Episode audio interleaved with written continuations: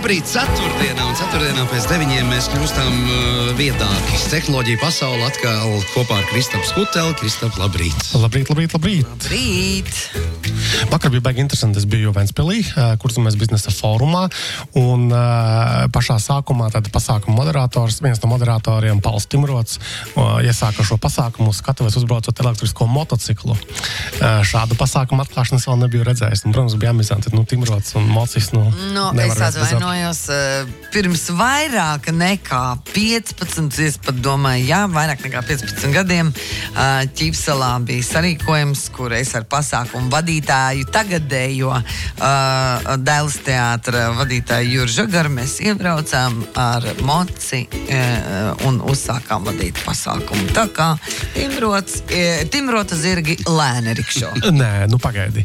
Bet šis bija elektriskais, un tā kā pasākumā arī bija runa par tehnoloģijām, par enerģiju, jā, tad ļoti tematiski.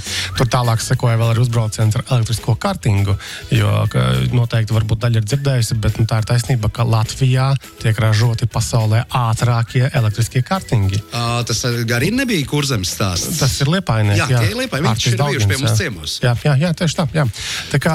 sveiciens liepainiekiem, bet es saprotu, mēs tūlīt runāsim par tehnoloģijām, kas skar katru. Es ne, nebaidos šī vārda, katru no mums, jo iepērkamies mēs taču katru dienu, nu labi, katru otro. Kā kurš? Ka, bieži, jā. Tātad šodien studijā pie mums viesos atkal ir Liena Pērija, Rīmī Baltijas digitālās attīstības direktore. Čau!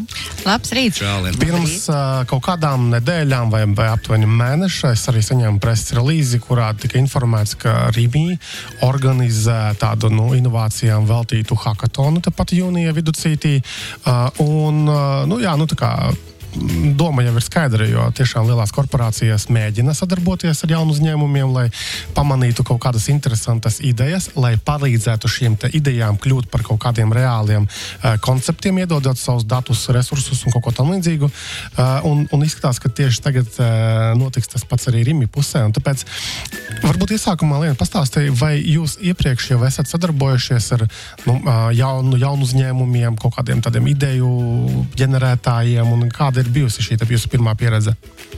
Jā, uh, mums pieredze līdz šim ir uh, bijusi un bijusi ļoti laba. Uh, es esmu agrāk, uh, iepriekšējā reizē stāstīju par šo, par šo risinājumu, iztukšo leduskapi, mākslīgā intelekta, kur tu vari ierakstīt, kas tev palicis leduskapī, un tev parādās daudzas receptes. Patiesībā šo risinājumu mēs. Um, Izveidojām, precīzāk, izveidojām jaunu uzņēmumu Dānijā, Planžamers, un uh, mēs bijām pirmie, kas uh, no pārtiks pešu tirgotājiem, kas eh, šo te eh, pieteicās ieviest. Un, kā jau minēju, vairāk kā 100 tūkstoši unikālie lietotāji ir apskatījuši šo rīku, un mēs esam ļoti priecīgi par to.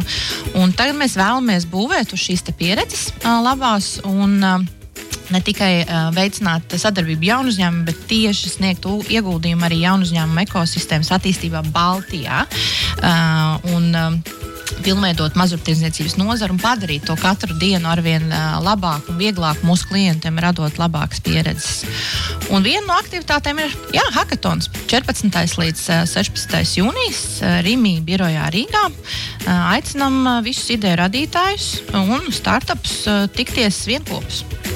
Tātad šajā gadījumā, jā, nu, kā jau minēju, tad jūnija vidū Rīgas birojā, tepat netālu no radio pārielē. Un, um, Tātad, kas tiek aicināti? Tātad jaunu uzņēmumi, kas jau ir noformējuši komandu mm -hmm. ap kaut kādu ideju. Mm -hmm. Tieši tā, mēs uh, aicinām uh, gan jaunu uzņēmumus, kuriem būs iespēja veikt uh, pātrinātu pārdošanas sprintu uh, hackathonu ietvaros un sagatavot rīmī pielāgotu produktu piedāvājumu. Bet mēs arī aicinām atsevišķus personus uh, un komandas uh, uh, speciālistus, kam ir jaunas uh, idejas, pievienoties uh, tradicionālā 40 stundu hackathonā. Tātad tie ir gan jaunu uzņēmumu, gan jebkurš cilvēks, kuram uh, ir ideja. Tad, nu, ja viņam ir ideja, bet viņš nezina, kā viņu realizēt, arī viņš var iet. Jā, jā jo noteikti būs kāds cits, kuram ir ideja, un viņš varēs pievienoties komandai uh, un strādāt kopā ar šo idejas. Uh... Nu, tur būs cilvēki, kas pateiks, jā. ar ko jāsāk un, uh, un kas jā. nepieciešams vispirms jā. un pēc tam. Un tā, un tā. Kas, ir, kas ir tās tēmas? Es lasīju, tur bija liekas, trīs vai četras tēmas šim te hackathonam. Nu, jau skaidrs, ka diez vai jūs ar meža strādes idejām šajā konkrētajā hackathonā strādāsiet. Jā, mums uh, ir plānotas četras disciplīnas - uh, inovatīvs produktu un pakalpojumu klāsts, Tad arī efektivitāte. Pagaidām, mirkli, šeit prasās pēc paskaidrojuma, mm -hmm. ko tas nozīmē. Tie var būt inovatīvas idejas gan par produktiem, Uh, kurus vēlāk var pārdot Rīgā veikaliem, gan par. Um, nu, tad, tad tieši tādas produktus, kurus uh, mans, manuprāt, vai ne, vai kāda cita cilvēka -hmm. prāt, uh, varētu redzēt pēc kāda laika pircējs Rīgā plauktos. Jā. Tātad gan pārtika, gan saimniecībā jā. derīgas preces. Tieši jā. tā. Un arī uh, pakalpojumi kurus mē, mēs varētu sniegt uh, Rīgā klientiem. Piemēram, mobilā lietotne ar papildināto realitāti, piemēram, pagriezi to telefonu lietotni pret makaroniem, un tur uzreiz parādās uh, kastrolītis, kurā potenciāli izveidojams ēdiens jau, jau smuki vārās un kultu. Es domāju, jums visiem ir jānāk un jāpiedalās hackathonā. Lieliski. Šeit kā Kristaps jau pie, tikko pierakstījās. Tas Jā, labais. Es aicinu jūs nākt un piedalīties. Jums ir lielisks idejas. Jā, un bez inovatīviem produktiem, pakalpojumiem, efektivitāte un ātrums. Tas ir tā kā samazināt rindas. Piemēram, arī, arī uzņēmuma darbībā. Kur ir jūsu kasieres? Ne, un tas tur viss. Klau, Liena, jums uh, digitālās cenu zīmes ir jau vai testējat? Testējam, ļoti aktīvi testējam. Esam, Latvijas veikalos arī ir? Jā, Pulkveža brieža veikalā noteikti ir. Arī ļoti plašu pilotu uzsākam pašlaik arī Igaunijā. Ko tas nozīmē digitālās? Nu, tad, tad mazi displeji, elektroniskās tintas, kurā automātiski parādās šī produkta cena. Uh, nu, tad, tad, tad tas ir at, atvieglot darbu, samazina kļūdas, ka mm -hmm. cilvēkam nav tur tās lapiņas jādrukā. Ekoloģija galu galā. Un... Pagaid, pagaid, pagaid, kā tas izskatās? Tagad, tur, kur stāv plaukts un prece, plaukts, tur ir maziņš displejs. Un, Jā, kas un... rāda cenu. Un, un pat papildus informāciju nereti arī. Mm. Un nav kāds to drukājis, līnijas. Tur nekas licis. nav, nekas uh, iepakojuma, uz iepakojuma nav rakstīts tikai uz turieni. Ja? Tieši tā. Mm.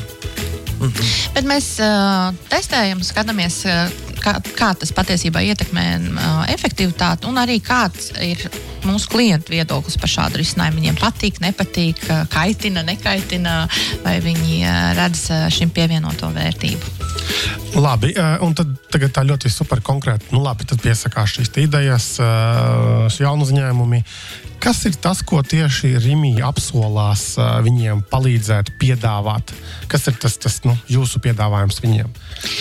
Nu, mūsu piedāvājums ir, ka mums ir plānots finansējums konceptu izstrādē un pilotu projektiem viena miljona eiro apmērā nākamo tuvāko gadu tuvākajos gados. Un, mēs vēlamies, lai ar mūsu uh, finansējumu mēs varam iztestēt šīs idejas, uh, paskatīties, vai ir atsauksmes labas no klientiem, vai tā ir ideja un pakalpojums, ko klienti patiešām vēlas, ir gatavi arī iegādāties.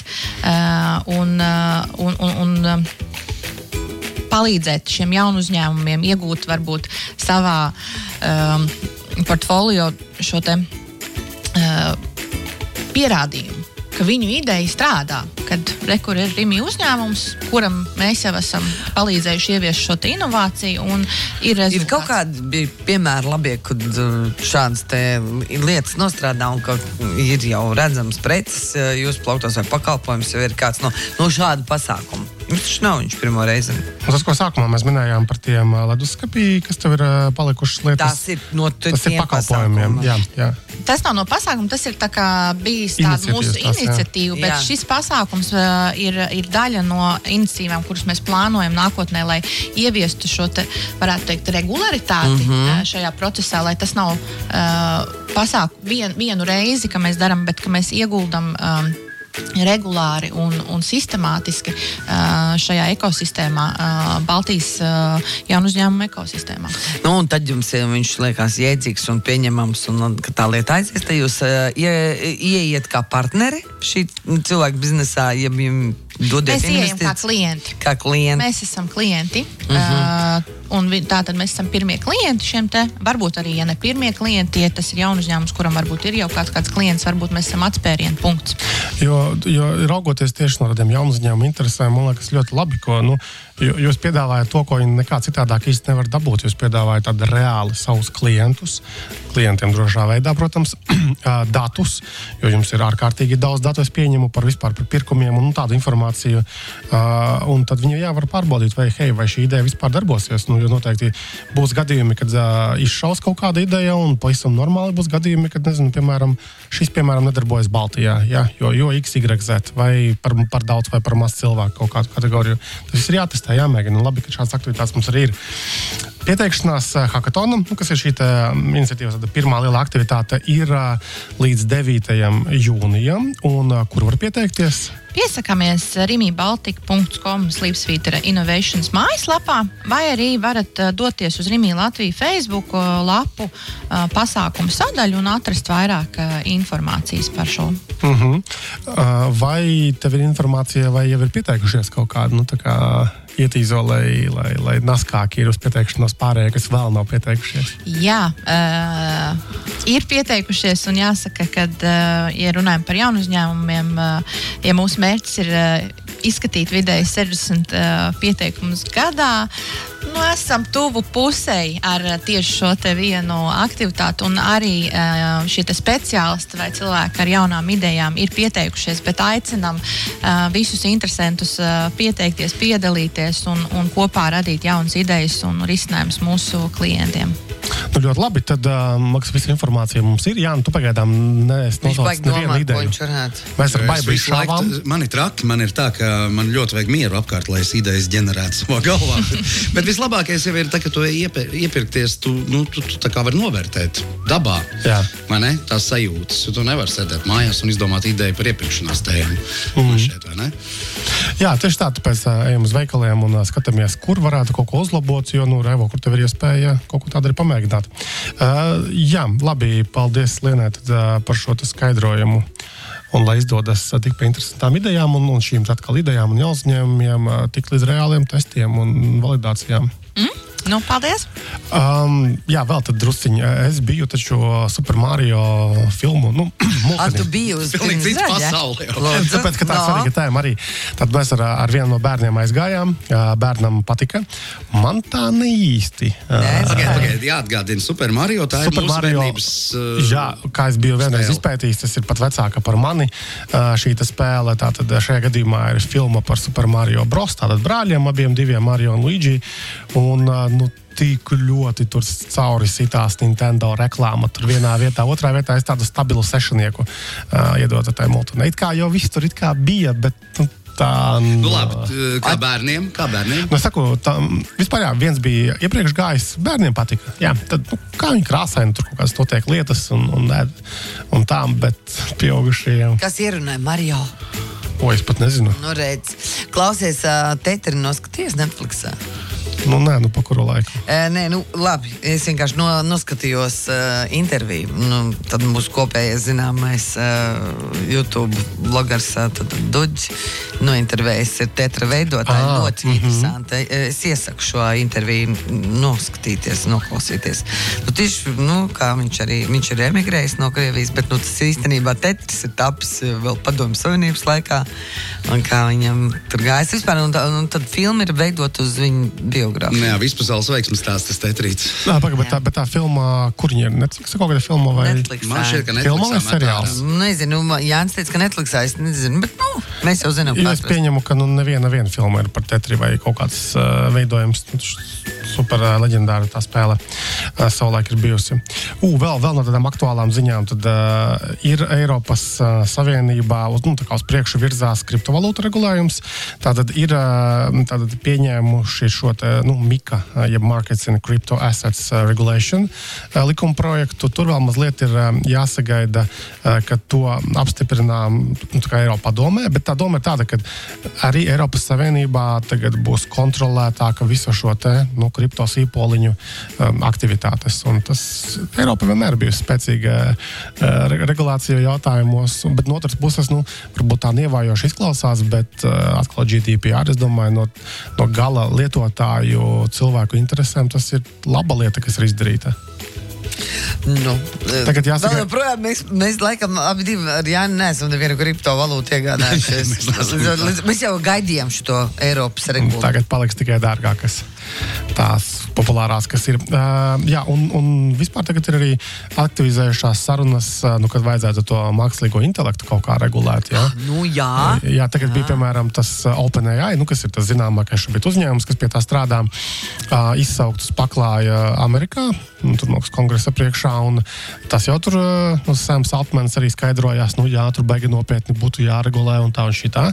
Eiropas Savienībā kaut ko jau sāk, jā, jā būtu jāregulē. Un, tā kā skatīsimies. Vakardien bija diskusija mm, par to, kā e, mākslīgais intelekts e, nu, kā, m, mm, rada mākslas darbus un ar ko tas var vispār mums visiem draudēt.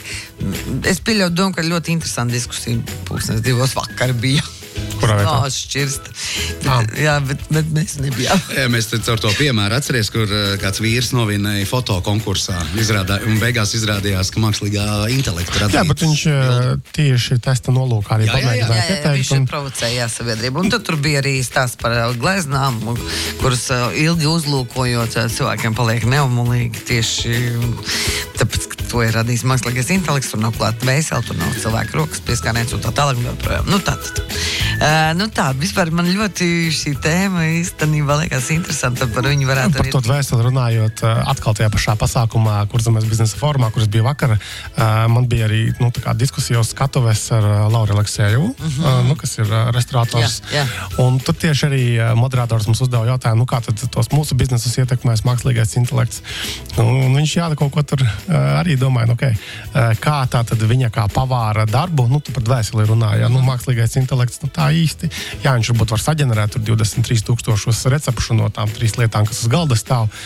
Bet vai tur gluži dvēseli varēs vēl iekšā? Tā lieta sālīts jau ir jāpiemet pēc sajūtām. To nevar nomērīt. Saprot? Tu piemet un pagājušo piemet un pagājušo. Iespējams, ka pat sālīts tur pats nav. Nu, tās sastāvdaļas nav no galvenās. Jo iespējams, ka uh, pat uh, mākslīgais intelekts varētu pat precīzāk viņas ielikt. Tās, tam katram unikālo. Kā, jā, bet ēdienas, nu, nepravēlti saka, ka mīklu mīcot saimniecei jābūt dusmīgai, lai mīkla rūktu, vai atkal otrādi jābūt labā garstāvoklī, lai pieiet klāt kaut kādam tur produktam. Nu, kaut kas tur ir.